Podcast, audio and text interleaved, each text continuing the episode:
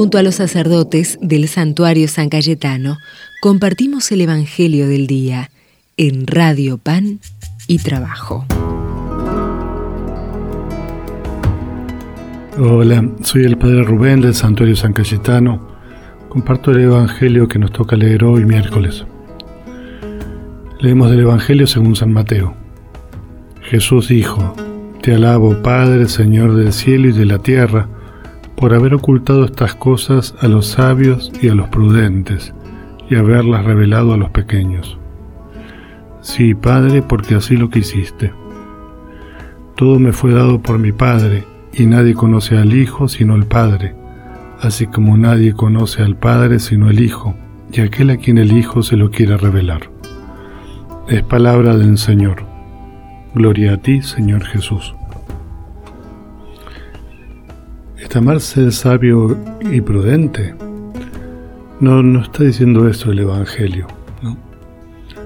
La sabiduría y la prudencia son cosas buenas, son virtudes, son cosas que tenemos que desarrollar. Es bueno estudiar, conocer, profundizar. Es algo bueno. ¿A qué se está refiriendo Jesús?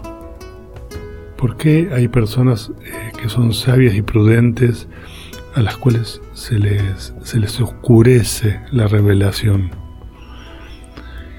Y son un grupo de personas que están justamente en ese momento alrededor de Jesús o en el pueblo de Israel, que eran supuestamente los que más habían estudiado, pero que cayeron en lo que a veces nos puede pasar cuando estudiamos un poco más o cuando conocemos un poco más de algo.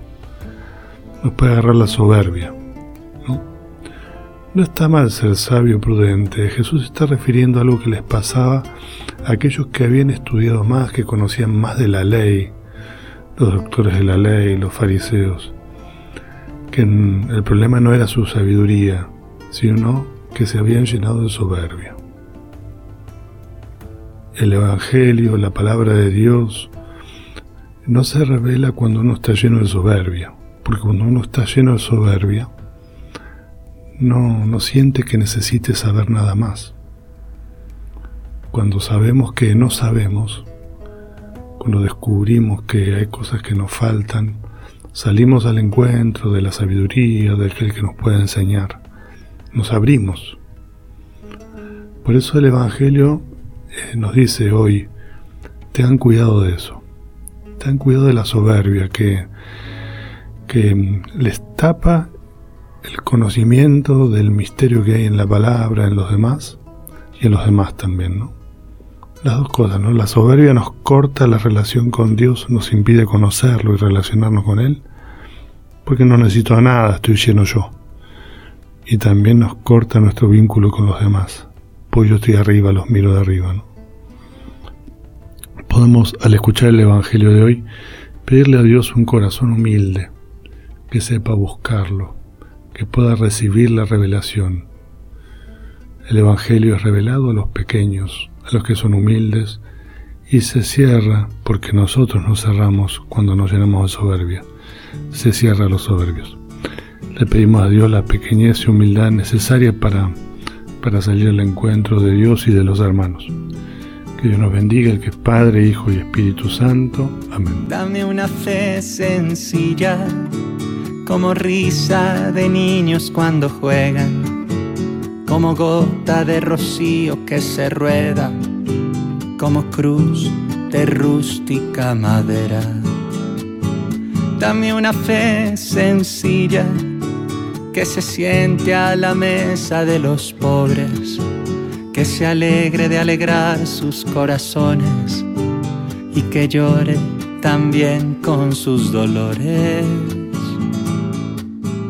Una fe así, parecida a ti, sencilla como fue a la tierra tu venida, cómo fueron tus historias campesinas, cómo fue tu hogar en Palestina.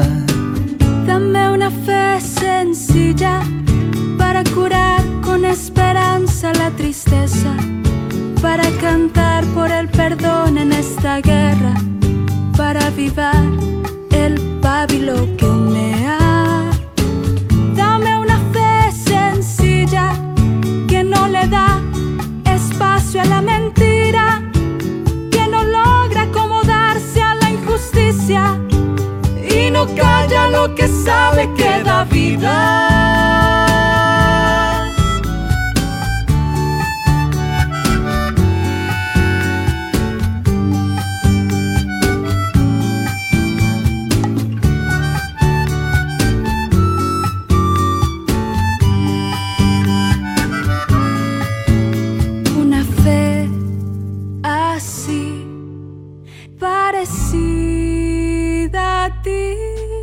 Sencilla como fue a la tierra tu venida, como fueron tus historias campesinas, como fue tu hogar en Palestina.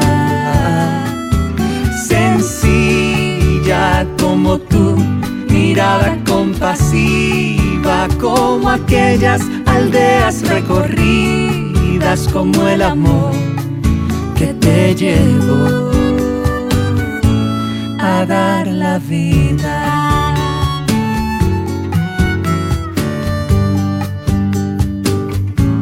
A dar la vida.